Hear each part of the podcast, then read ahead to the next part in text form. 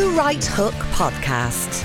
Make business sense on the road with the Mitsubishi Outlander Business, the two seater SUV with low BIK, 200 euro VRT, and a five year warranty. MitsubishiMotors.ie. The show is The Right Hook. The station is Newstalk, and this is Shane Coleman filling in for George. Lots to come over the next two and a half hours, but we start this evening with Michaela McCollum. Now, on Sunday night, as you're no doubt aware, she gave her first interview since her release from prison for drug smuggling almost three years ago. But it wasn't the first interview she's given to an Irish journalist since her arrest. Uh, we're joined now by Barbara McCarthy, a freelance journalist who visited Virgen de Fatima prison where Michaela McCollum was held in 2013. Uh, Barbara, you're very welcome to the show. Uh, look, we, we'll get to the RTE interview in a moment because obviously a big reaction to that and a lot of that reaction very negative. But just before that, how did you come to interview Michaela? I was in Peru uh, working as a photographer. And obviously, I knew that the girls were there, and I also knew that there was another Australian prisoner that I was interested in in another prison. Now, at the time, people didn't know where they were. They were they were either in um, Virgen de Fatima or they were in Santa Monica prison, and they're only down the road from each other. Santa Monica is a lot bigger, and Virgen de Fatima is a small uh, prison with a kind of a you know typical kind of prison courtyard, very imposing walls no greenery, nothing, and just a, a, little kind of a snack shop area and a couple of tables in the kind of in the main area, you know. Whereas Santa Monica is kind of trees and it's got tables out and little tuck shops selling, you know, stuffed toys and all this kind of stuff. So I went to that one first, and then the Australian girl said, "Yeah, they're down in Virgen de Fatima." So I went down, had to get all my um, stamps from Santa Monica prison. Like removed. as if you're going into a nightclub. Kind yeah, because I got about you get all these different stamps when you go into a prison. Obviously, they take your bags off you. You have to wear a skirt that they have uh, outside. Um, you you can't wear any leggings. You have to wear a t-shirt and. Um, everything gets taken this off is you to stop your, drugs being smuggled, obviously, in, ob- yeah. or anything yeah. even. Yeah. You yeah, know, yeah, um, yeah, sure. So even bringing in a phone or a, you know whatever kind of so um, uh, money was the only thing that you could bring in my passport and some sweets or whatever you know you got outside a magazine. So they were very strict about that. And I'd already got stamps in Santa Monica that morning where I'd spent two and a half hours. And you get like a stamp for a suitcase which means you've visiting someone who's been caught you know smuggling drugs. And there's all these different stamps and then I had to remove them because they didn't want you know the, the, the taxi driver pulled out some I don't know what it was some kind of like uh, what's that you use paint stripper or something and you know so we kind of scratched it off me and a few of the ladies waiting Okay. outside the prison so I could get into Virgen de Fatima. Um, and then I, I did my hands were like my arms were like raw red you know but they stamped them again with all the other stamps. And um, and then they asked me oh who are you going to see? And I said well I'm going to see um, Michaela. And um, you know it was kind of casual you know nonchalant. And they said um, are you family? And I was like yeah yeah yeah because apparently, you know, I know a lot of people I'd met in Peru who were trying to get in to see our journalists and whatever, and they couldn't. Um, and then they were as as surprised as anyone. So I just kind of sat in the courtyard waiting for them, and I was like, "What am I going to tell them?" Because I hadn't set up an interview as such, you know. So she didn't know you were coming. no, they didn't know I was coming, and they both came out. So um, By which was both, nice. by Yeah. both you mean Uh, Melissa as well. Melissa as yeah, well. Melissa yeah, Reid, yeah. Yeah, and they both came out. They kind of sat down. I was like, look, and at the time I was a photographer. I wasn't actually, um, you know, I was just, I wanted to do photography and that's what I was doing there. And I didn't, you know, I hadn't written an article in a, in a, in a long while. And I said this to them, you know, because I didn't want to be like, hi, I'm, you know. So we just had a chat. I was there for two and a half hours. And how did them. they just? How did they react when they saw you? Were, were they suspicious or? They weren't because I was like, listen, you know, I was working there with um, the Christian Brothers charity and stuff, and I was like, I'm just here for a break. And I and uh, they said, you know, they hadn't been sentenced yet. So I said I wasn't going to do anything, write anything until they've been sentenced, which is, you know, it could have had an impact on their Hmm. sentence, and I didn't want to do that. So it was only when they were sentenced I, I said, well, actually, you know, I've been there, there, you know. Okay. So um, that was about seven weeks later. So they Um, were at this stage. They had. It wasn't long after their arrest. they arrest. were there for three week- months at that stage. Okay. Yeah, and they looked the way you'd see them in the, you know, in all the photos and everything. So I just told them a bit about, you know, the, the, the, the, the, you know, the, all the reaction and hype that it, I, I even saw. I said I saw at one stage a Michaela and uh, Melissa coke hands beside each other and stuff like that. And I told them about the two little girls that were dressed up as them, and you know, they couldn't believe half of it. So And they I don't, think you know, they couldn't What- believe they were. What, what like- did you make of them, particularly of of uh, of um, of Mi- Mi- Michaela? What did you make of them? I thought she was just like any kind of uh, late, you know, teen, early kind of. She was 19, I think, at the time, 20. Yeah, you know, she wouldn't have been different to anybody you'd meet in, in Ibiza or somewhere when you're. Yeah, I mean, I don't really. engaging, pleasant. yeah, or- pleasant, engaging. They both were yeah, Naive? na- naive, yeah, for sure. Um, you know, uh, but you know, funny as well. And um, you know, we talked about because I'd been to Ibiza before as well for like you know a month and a half, so you know we knew a lot of the same places and Yeah. the the way the you know even the Amsterdam. I think I've been there before as well, where she had you know worked one or two nights or whatever. So we kind of had got chatting. We had a few kind of things that we were you know. Uh, did you discuss the cri- Yeah. their their crime? I well, they were reluctant at that time to, to give me too Yeah. much information because they hadn't been sentenced yet. So Yeah, they knew that if they did, you know. So they, but there were just things that they said that they were like, geez, I wouldn't even know where to start, like, because I didn't even know where Peru was, you know. So I do believe that, you know, this all happened while she was in Ibiza, uh, broke, and she met someone in this Amsterdam place because I was there and I, I just didn't like it at all because I, I just, you know, I just. I'm like I'm too old for this anyway. Yeah. but, but um, you know, so if you're in that kind of mindset and you're surrounded by partying and blah blah, but it's also really really expensive in Ibiza. Um, I mean, to get into club is like fifty quid. Drinks Yeah. are an extra tenner. It's expensive uh, accommodation. And she went there very late as well, so she probably didn't get any jobs handing out flyers and doing all that kind of stuff. So I'd say it, it came a situation. It, it would have started, you know, uh, with something along the lines of, oh, um, you know, you're gonna. Well, she did think she was going to accompany somebody from Barcelona. That's kind of how it would have begun, and you know, Okay. she would have been offered. But the, they wouldn't have presented her with the whole, "Oh, you're going to fly Yeah, to no, Peru," you know. no. But she's already said that anyway. Tell us, um, like, was she was she fearful uh, when you spoke to her? Were they worried about their plight? Were they did they feel their security was threatened in any way, or were they reasonably okay? Yeah, they were. I mean, they said um, there was just so many things that they kind of. Um, they were f- afraid. Yeah, they, they were afraid of you know revealing obviously who the people were behind it. You know. Um, uh, all the prisoners you meet, they never mention who they are. They just say, "Oh, a Colombian uncle" or something. You know, um, they they would never mention who they are because they've just been so scared. It's the whole the Wizard of Oz thing as well, where a lot of the cartels they kind of say, "Well, we're not going to harm you, but there's somebody else who is much more powerful than we are." You know, they they, they pick these people very carefully. Yeah. Um, What about in relation to other? Pri- I mean, was it an, was it an intimidating place? The prison. The itself? prison, uh, Virgen de Fatima, of the three, it's the least intimidating. Now, Ancón Dos is much more, in- it's a kind of a supermax facility, which is about two hours north of Lima, you know.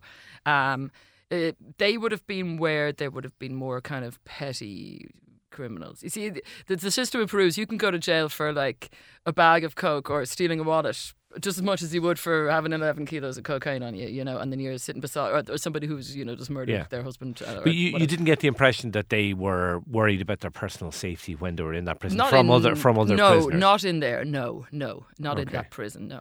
Um, and I mean, they must have been at this stage. They weren't aware how long they could get. There was a chance they could get fifteen, 15 years, years, I presume. So they must have been very fearful about the future and what it held for them. Yeah. Um, we, I mean, their case because it just it, ju- there was so much attention on their case, even in Peru, funnily enough, and a lot of people were saying they might be made an example of. You, you know, like even people I met that were working in in the other prison and stuff. You know, selling uh, food outside. They were like, Yeah. oh, the two girls, yeah, there's a chance they could be made an example of. They could be getting 15 years. Up until then. You could get away with three years or something, or four years, and that, that whole six point eight years thing that it, that only came in just around the time when they were in prison. That's what you get now. That's Okay. standard unless you carry more than nine kilos of cocaine, and then you get 14 years or 18 years or whatever. Okay, where So- um, I suppose the obvious question to ask: I mean, were you sympathetic to them after the interview? After I was there, yeah. I mean, the thing is, if you're in prison, doesn't matter. It doesn't matter where you are. If you're stuck at a, it's really like um, claustrophobic. yeah. You know? No, they, we should say they had convic- They had carried out a, had a very a serious, very serious crime. crime. Of Yeah. course, of course. And One with consequences, with obviously. massive consequences. yeah. Obviously, Did you feel a certain sympathy? but they them? were. I did, yeah. I did. notwithstanding, obviously. I the- did the because they're far away from their family, um, and they're in. You're in prison, like horrible. Yeah. it's absolutely horrible. They were. They showed me their cell. I could kind of see it a little bit down. I think they shared it with two other people. Um, but uh, it's. you I mean, to be to be not free, you know, Yeah, it's but just awful. Again, we have to say they, they did carry out a, a very serious crime. yeah, So, of course. um, did you did you watch the interview, the. RTE interview? Mm. Because I mean, it's been quite uh, strongly criticised. People saying it was kind of soft soaping, and that she basically got a very easy ride in the interview.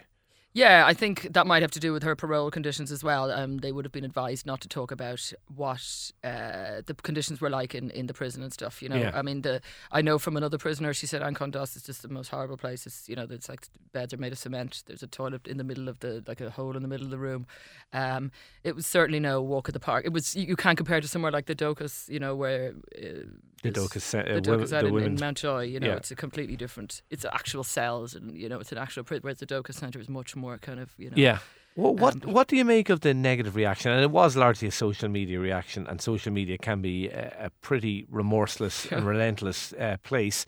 Uh, but it has been very negative. A lot of talk about her her physical appearance, how well she looked, and so on. Yeah, well, she's What's your 23, you see. I mean, and she was always a makeup artist. I'm not. su- yeah, I'm not suggesting she should. She shouldn't have looked. Uh, well, you well. bounce back a bit more quickly, I think, when you're kind of in your early twenties, you know, Yeah. than if you've been in your kind of mid forties or whatever. You're, you're, um, Do you I think, the reaction has been unfair?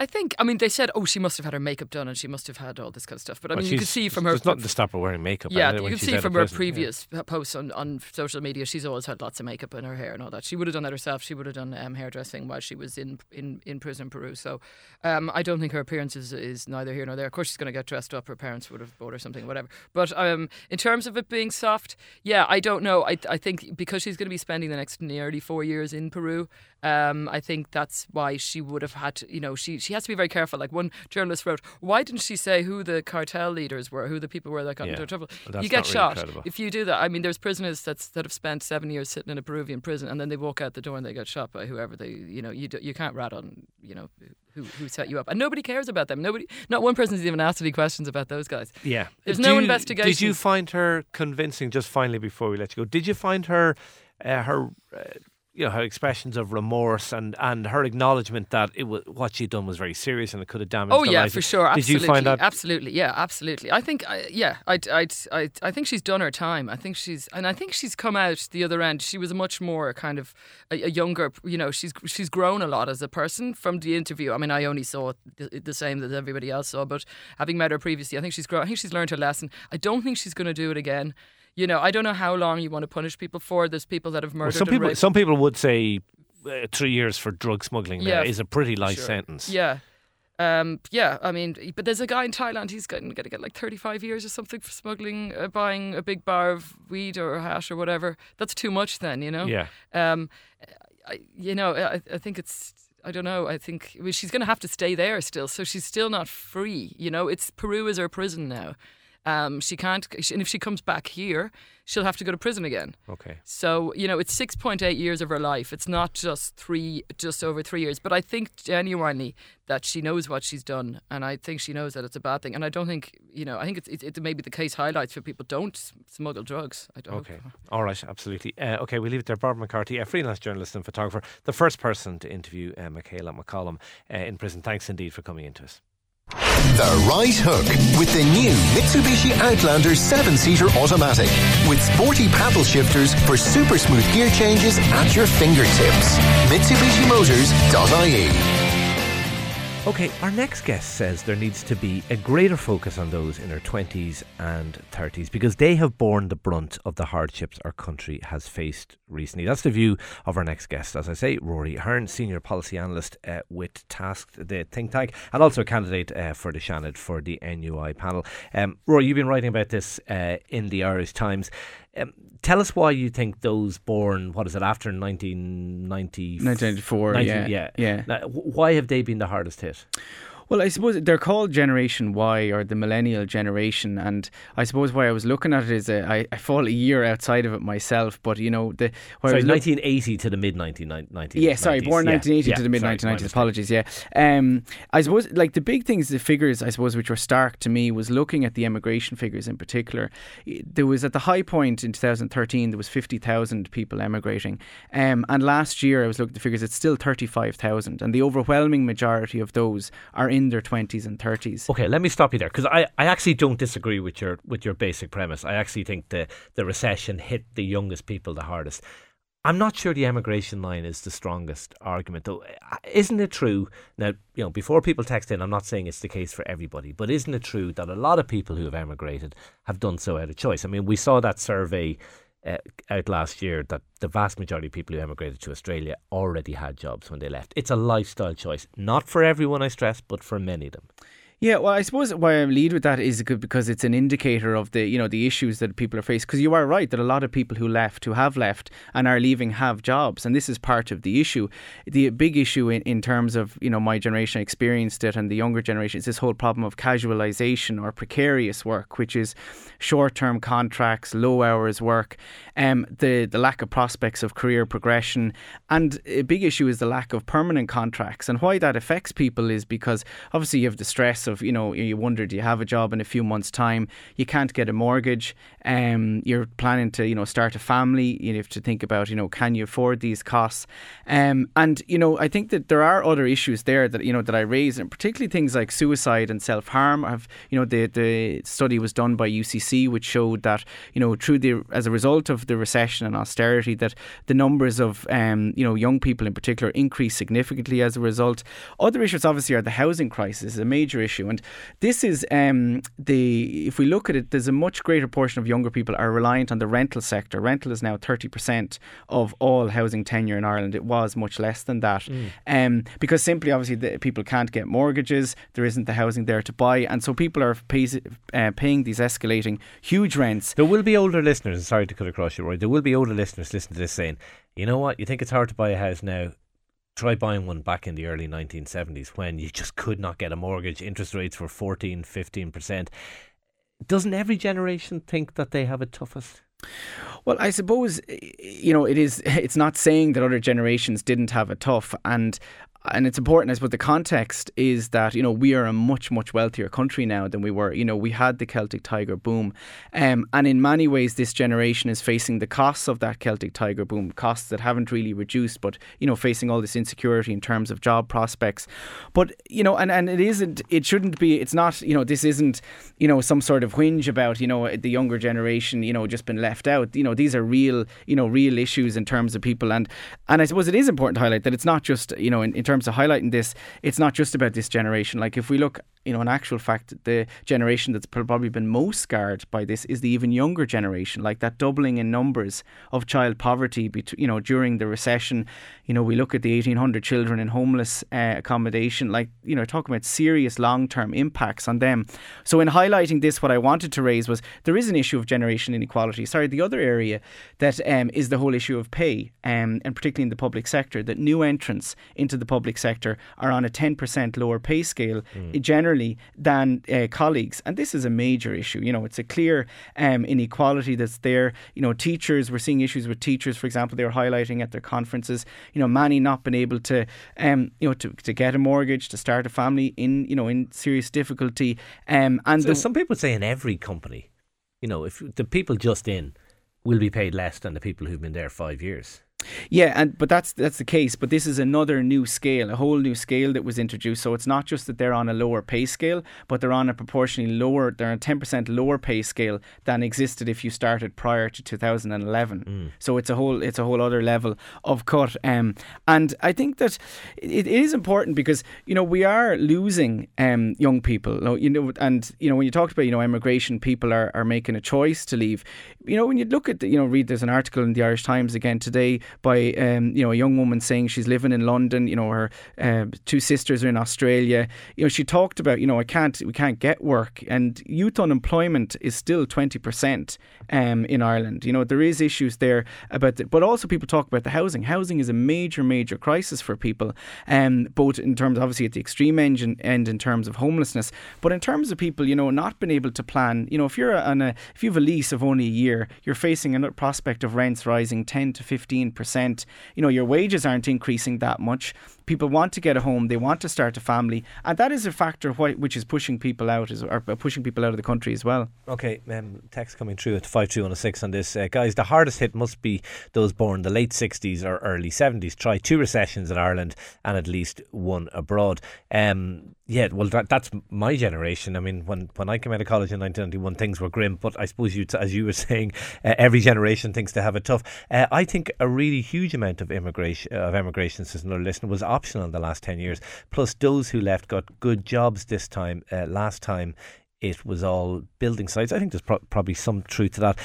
I, am I'm, I'm interested, Rory. I, I do wonder about the, the generation you're talking about.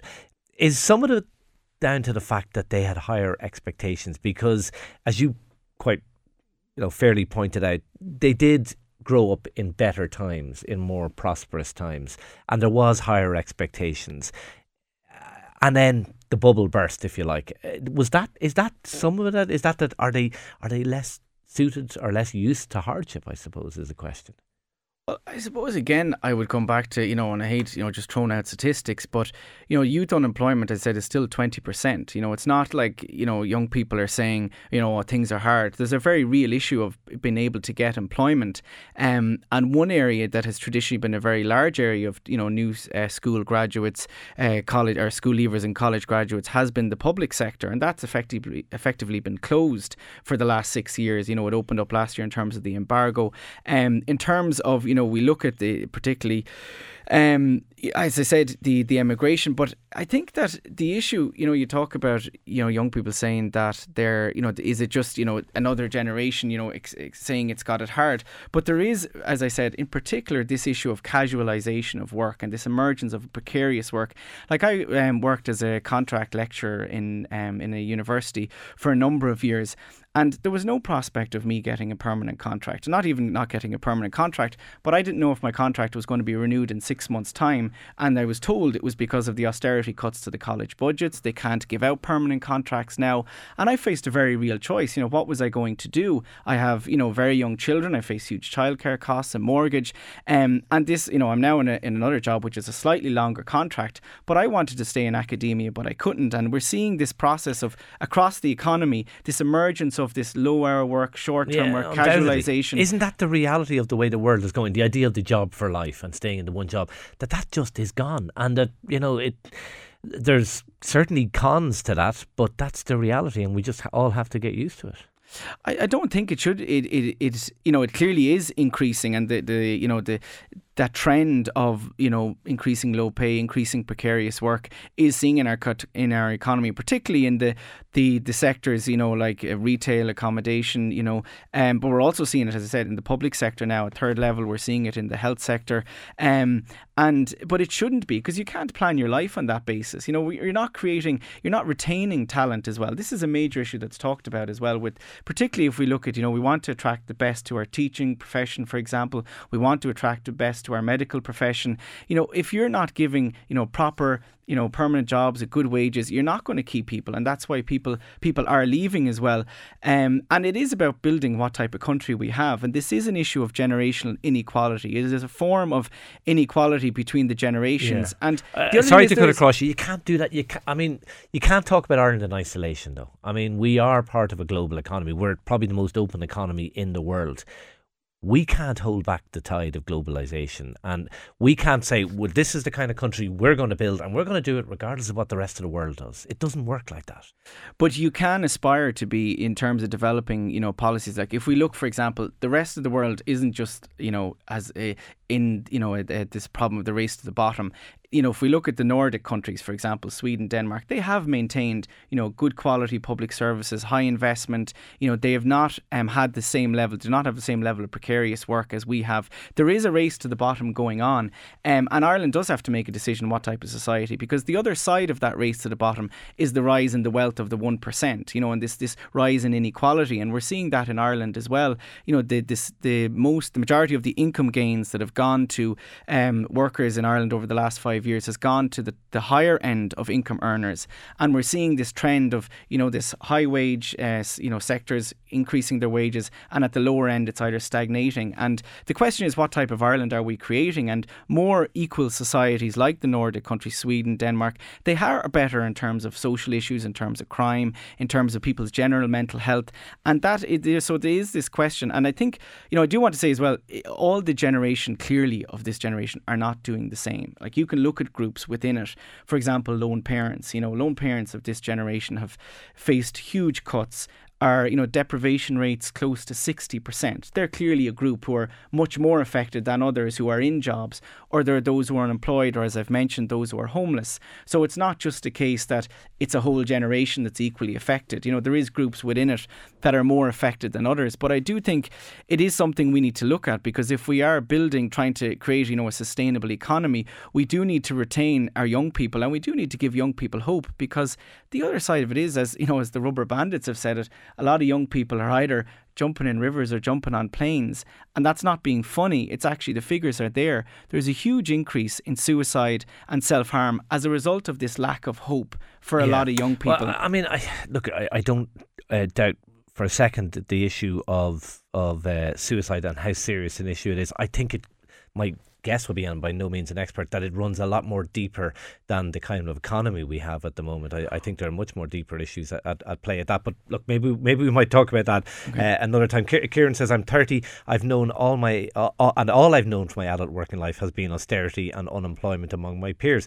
Uh, that's undoubtedly true. I think it was probably the same for the first 10 years of my working life as well in, in the 90s. That's not to, to lessen what people are going through. Just just very finally, and one of the things that did surprise me, and this isn't being critical of a general, you know, an older person being critical of a generation was when the bubble burst and re, you know reading you know generation emigration and so on in the Irish Times and, and various blogs how quickly people were younger people who had known only good times were almost kind of saying this place is a kip this place is a dump I'm out of here there was a kind of a uh, that wouldn't happen, say, in America, where there would be much more of a, a can do, we can work a way out of this. I was surprised that a generation that had known only good times were very quick to sort of say enough. I've I've had enough of this place.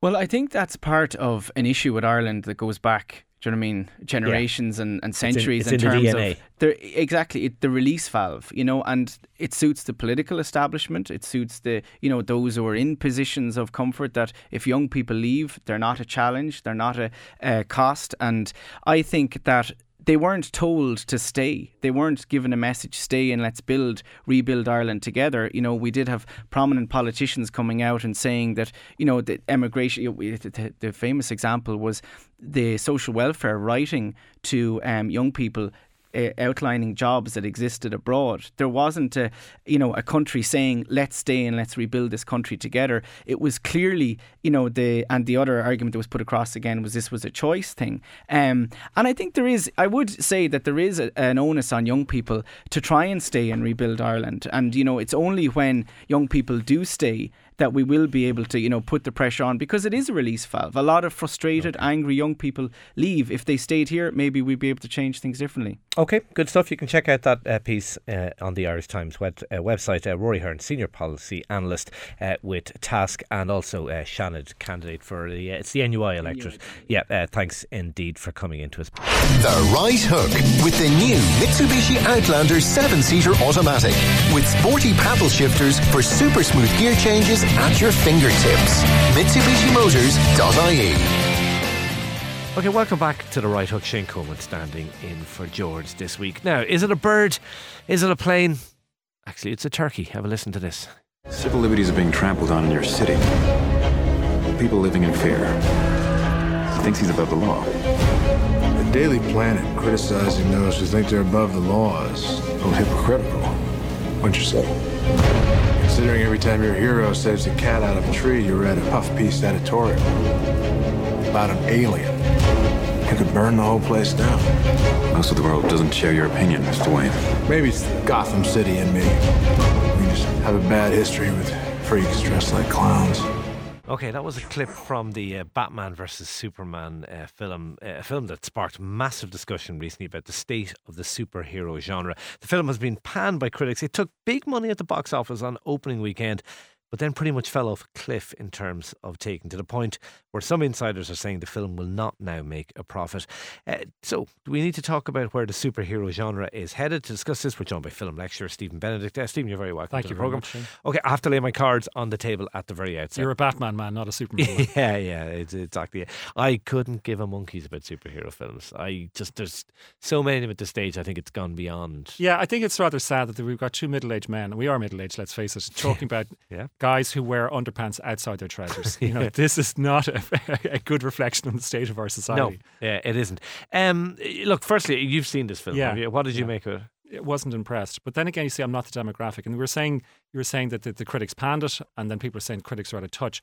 Critics are not out of touch. They're talking about they're looking for a certain quality of film. We should never equate the quality of the movie with the amount of money it returns to the box office. If that were the case, we, we would lambaste um, restaurant critics for not recognizing the merits of McDonald's. Right. They work yeah, different okay. sides of the street. Okay. Why? I mean, there, is there? There's a particular reason though why this uh, is under the spotlight, and uh, well, one of them is the, Hmm. the fact that the critics have panned it. The other is this conversation between Christopher Nolan and Richard Donner, Richard who directed Donner. the first um, Superman movie back in 1970. and Christopher Nolan would have would have been the director of the The Dark Knight, the the, yeah. very, very successful uh, rebirth, the rebeginning of, of, of the reboot of the Batman uh, franchise. Okay, in the in this interview uh, between Nolan Hmm. and, and Donner, Nolan is quite critical of.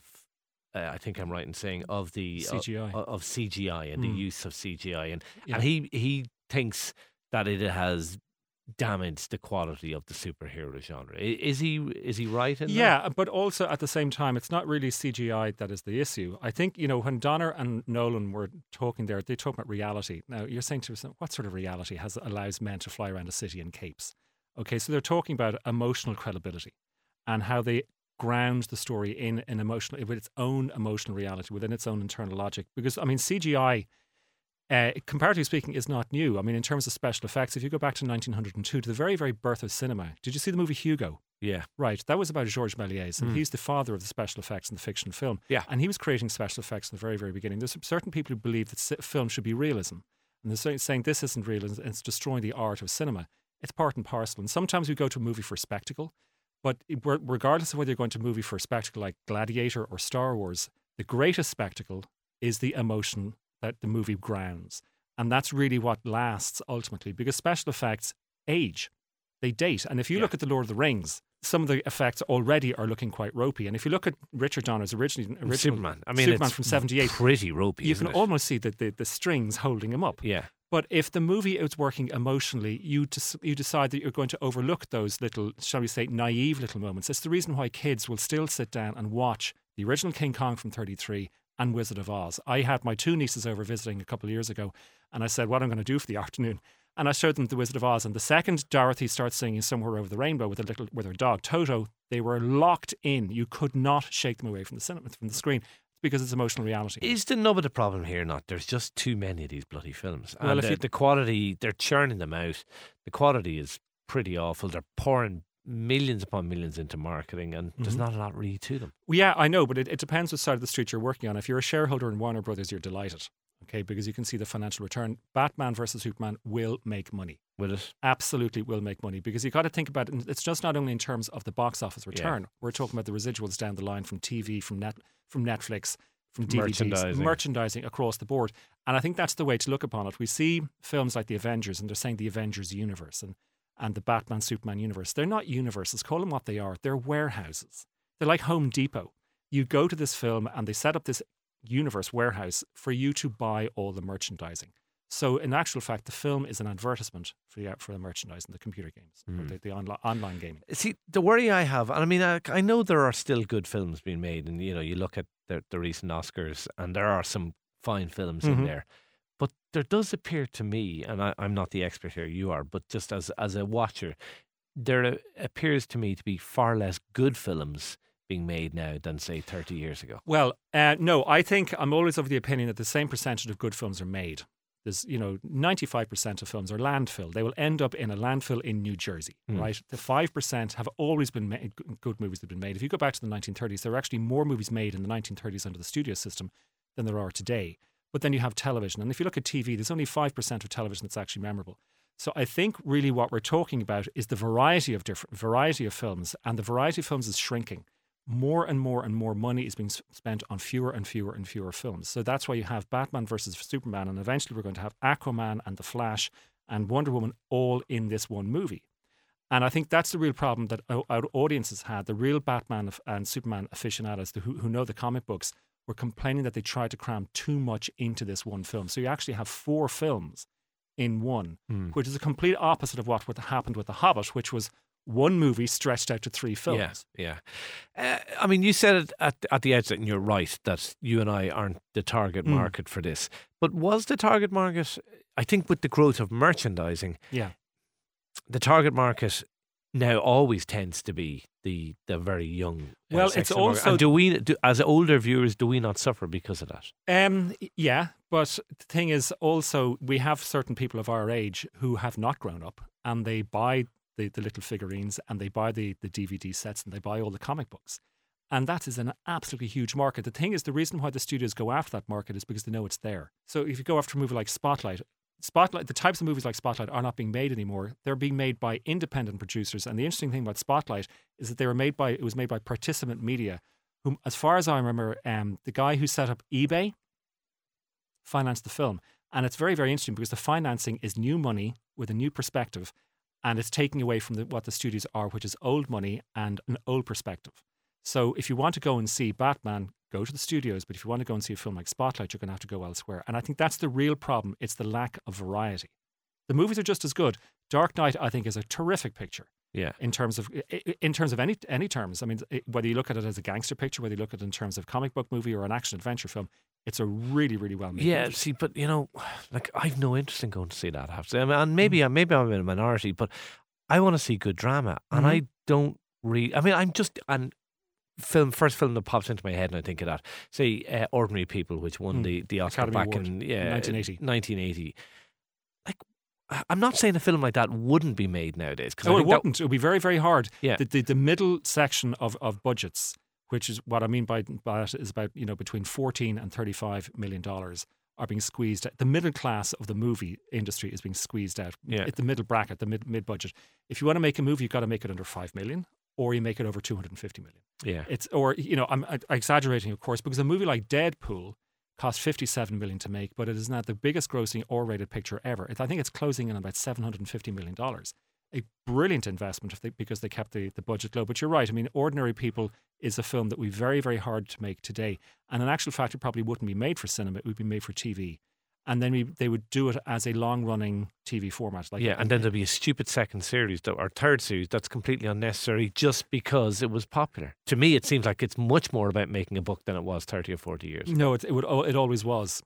Th- that's the truth of it. Because the thing is, we were we seem to remember the seventies as The Godfather, Chinatown, Cuckoo's Nest, The Sting, American Graffiti, hmm. and they're brilliant Hey, films. I know there was turkeys made then. but then, then. well, more than turkeys, you had films which are championing at the box office, like The Towering Inferno and Death Wish.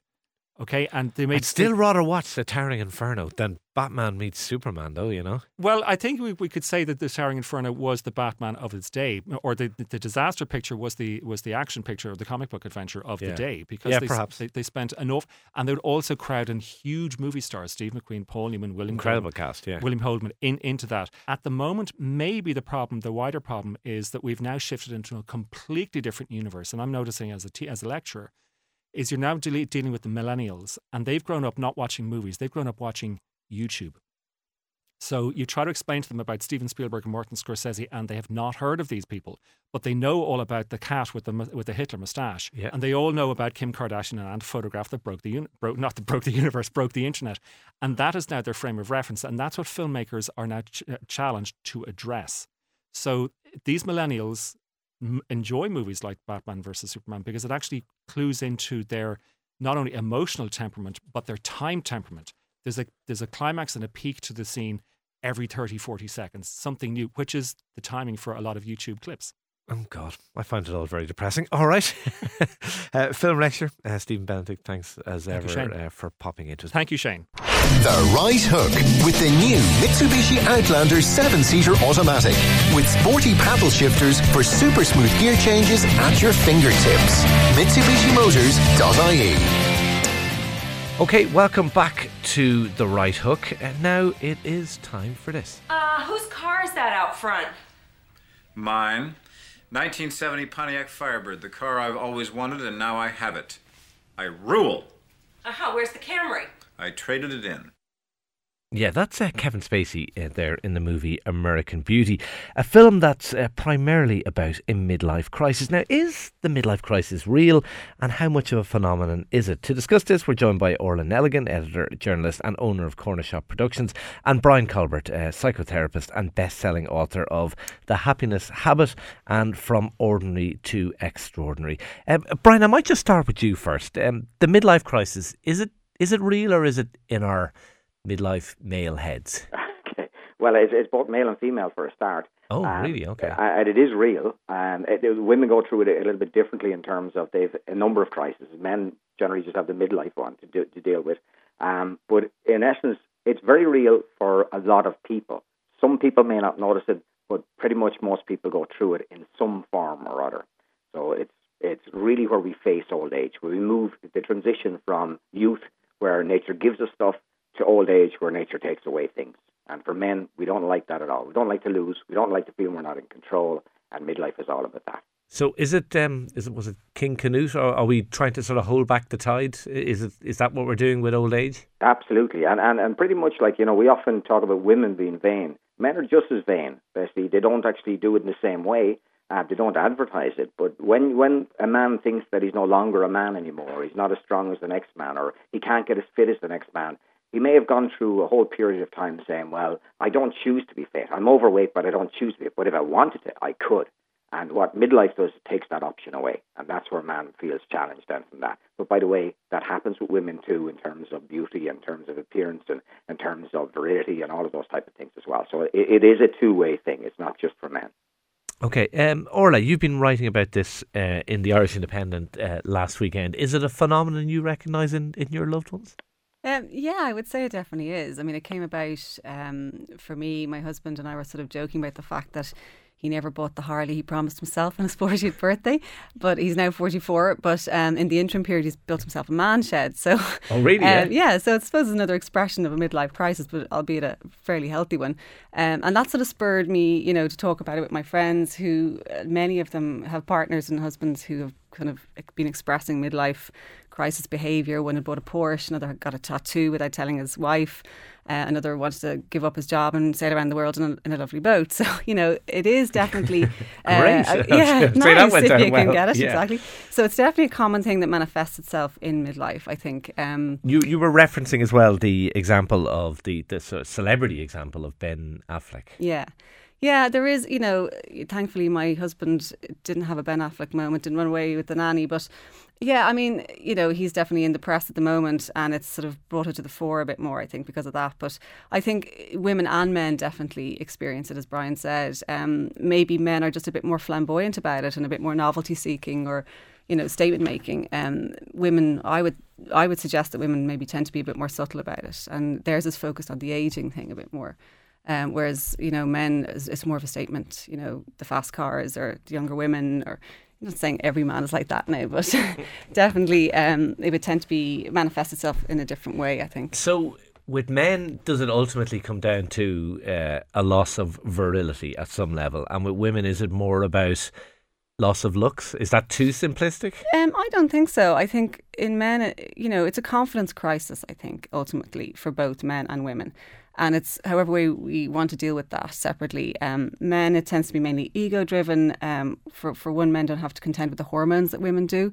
uh, in midlife, but there is a huge societal pressure, I think, on men and women in the mid um, in their in their midlife because there's a physical decline naturally, mm. and obviously that's coupled with this huge obsession um, about self renewal and the aging process. So uh, women tend to sort of maybe express it more in terms of sort of um, you know, uh, face fillers, surgery, you know, uh, inappropriate attire, maybe short skirts, more cleavage. Men, on the other hand, mutton dressed as lamb. Yeah, pretty much. It, you, yeah. you, said it, I didn't. um, but men, you know, would maybe I find anyway would tend to be more flamboyant about it. Um, okay, uh, Brian, I'm. I, I'm I'm 47. As far as I know, and maybe my wife would disagree. I don't think I've had a midlife crisis. Now I have to say, I hate getting older. Yeah. I absolutely hate it, and it freaking depresses the life out of me. Well, that's basically there's your midlife crisis is it? right there. Yeah, really. But I'm accepting of it. Is it? And that's pretty cool. Like you know, see, the thing about it is, is that you know we all go through the transition from from youth into older age. And some of us, uh, exactly what, what, what was been said basically, that some of us actually just jump and scream about it, like, you know, go have affairs or go buy big cars. It's the male thing of being blunt a lot of the time. But a lot of men don't. They say, okay, I'm not happy with this. I don't like it. It's the nagging thing that's in the back of my mind all the time. It haunts me. I look in the mirror and I, I think about not being able to do what I could do, not as smart as I used to be, not having the impact that I used to have. I'm not happy with that at all. It's a battle, and men are warriors in that way. And it's a battle we don't like losing. So, but some of us are more mature about it than others, and it sounds like you're more mature. I don't know about more, maybe yeah, I don't know about more mature. Well, they're more resigned, probably. More resigned. I think that's probably it in, in a nutshell. I love this text from a listener. My uh, my husband's midlife crisis manifested itself in the buying of a boat. He can't even swim. there you go.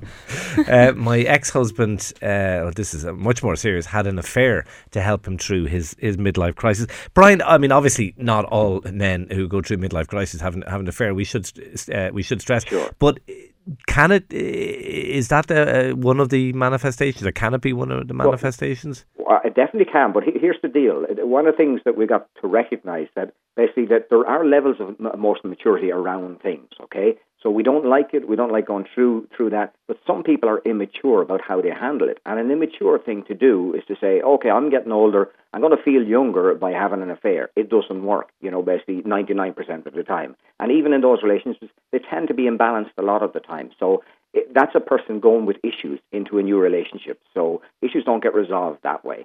So ultimately, you know, it's not a smart thing to do. It's not an effective thing to do. But what's really critical that it is a time of revaluation. There's two things kind of that operate first. First of all, the person, the, the man is slowly, and the woman, slowly and gradually getting hit with this curveball. And eventually, kind of, it's like a dawning saying, I can't do anything about this. I'm not winning this one. I don't know what to do. It's at that point they need to literally grieve the youth process, basically to, to let it go and to say, okay, I'm going through this. I'm not happy with one bit at all. And they need to accept that that's okay to not feel okay with that. And from there, then, once they begin to accept that it's literally basically that it's crap, it's rubbish, it's not fair, it's we can't live forever, that type of stuff. Once they come to terms and connect with that, then they can do the rebirth. Remember, you know, midlife crisis is the is the death of youth, and with youth comes rebirth. So, and it's from there that they can do their stuff. They can do their creativity stuff. They can tap into, and this is what happens. This is where the affairs come from and stuff like that. It's tapping into what I could be capable of. But that can easily express itself on picking up uh, an instrument that you used to play or, or wanted to play, or picking up an interest or a hobby or an activity that you've never done before. Allowing yourself to become that eccentric person and, and doing the things you didn't do in your youth because you're racing through into into into the, the, the mainstream type of thing, part of the rat race. So a lot of that has that that can happen and it's okay to happen. But some people just adapt to it more easily.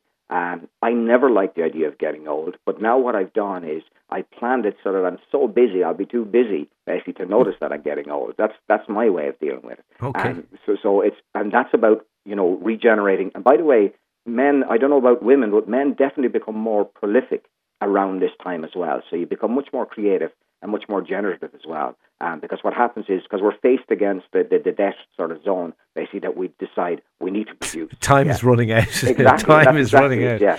yeah. Uh, one of the things that's I mean, it's it's funny. I'm just thinking of my own examples where one of my kids, their, their pals were over, and I was kind of cracking jokes, and my son turned around to me and said. You're just trying to be funny because my friends are here at the moment. and he absolutely nailed it. And I, I knew he was right. I mean, is there a desperation to be kind of try and still be cool? Is that part of it? Yeah, I think if, you know. if we ever cool in the first place. Yeah, yeah, I think if you if you catch yourself downloading your your daughter's uh, content of your daughter's iPod, I think you know you should passing it over with your own. You should probably you know.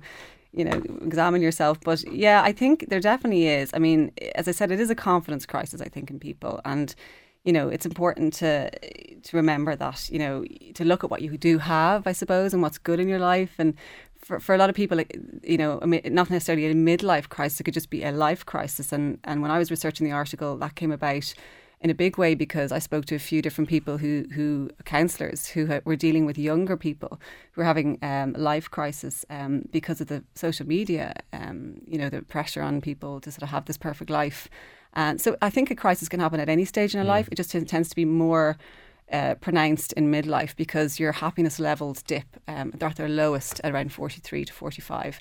And depression would tend to occur most in people at 45. So, but the, the most important thing to remember is it is transient, as happiness economists say. Um, it doesn't last. And, um, you know, it is important to maybe look at what's real, what's reality in, in those things, like, you know, in terms of the social media thing, really assess what is actually real about that person's life. It's not necessarily that not having a better time than you, you know. So, um, but mm. ultimately it does pass and it is transient and it is really when people sort of, you know, old age is sort of creeping up and uh, they're trying to regain some virility and all that sort of stuff. But uh, you know, it is, it is, it is, it will pass. Okay, lots of text coming in on this. Uh, it's not a midlife crisis; it's midlife epiphany and realization of the mediocrity and pointlessness of the life today that most people lead. Uh, that's from uh, Jean-Paul Sartre, obviously. Uh, Una says, "Shane, age never bothered me until I hit sixty-six earlier this year. suddenly, the term bus pass hit me, and I went into decline. It conjured up awful images for me because I'm really only fifty-five in my head. I'm slowly recovering. Una, I can." I mean, I'm not 66, but I can absolutely identify with that. I still think I'm 30 in my head for some reason. Uh, Aoife says, Shane, no such thing as mutton dressed as lamb. They both wear the same outfit. Everyone mm-hmm. should wear whatever he or she wants. Well, that's absolutely true. Um, just to finish with you, Brian, uh, if if there's a if there's somebody listening to this and they and they they sort of recognise the symptoms that they're going through a midlife crisis. I mean, you're saying it's it's absolutely normal to do yeah. that. But I mean, it, there's there's a note of caution there as well, isn't there? Don't don't sort of throw out the baby with the bathwater. Exactly. You you build a lot. You know, you're going through midlife. Basically, say the bottom line is is yes, you're facing old age, and yes, you don't like it, and it's okay to moan and whinge and whine about it. That's perfectly valid. You need to vent in order to integrate. That's that's the number one thing. So it's okay to do that. It's okay to moan about it, even even if you to moan by yourself. But verbalize it and vent it because it's important. Because it's you're not supposed to be happy with it. It's not natural to be happy with that. Despite what people will say, you should integrate. No, first you have to complain, and then you can integrate, and that's okay. But remember this, and keep this in mind. Exactly what Orla says. It is transient. But here's the other cool stuff: is that when what what happens is people put you in the old age bracket, and that gives you a license to do so many things. Basically, you can get away with so much because you say, "I'm old. What would I know?" Basically, so it's time to have fun, you know, and that's where Jean, Jean Paul Sartre says it's epiphany. You begin to realize you can get away with so much, but the the real thing is is to begin to build, and it is about rebirth. So it is about rebuilding, redesigning, revamping, valuing time, beginning to go after, build what you want, uh, keep what you've got. That's so important because the bottom line is remember, if it's your partner, if you're thinking in that way, basically, your partner is aging too, basically. So the thing about it is, is that you will build really good stuff together with someone that's on your same level. Eh, you know, shifting through, and I know it's it might not be politically correct to say these things, but shifting through different generations very often doesn't really work. So when you sh- shift from a, an older generation to a younger, younger, generation, that produces a whole load of other stresses that very often isn't okay. the best. Now, okay. sometimes it works, but sometimes it doesn't. All right. But, you know, I would say hold on to what you got and build new. Okay, good advice there. Tony says, "Me and my friends must be fierce boring. No boats, bikes, or babes." I think you're just as uh, as Brian would say, you're just mature, uh, Tony. Okay, my thanks to Orla Neligan, editor, journalist, and owner of uh, Corner Shop Productions, and Brian Colbert, psychotherapist and best-selling author of The Happiness Habit and From Ordinary to Extraordinary.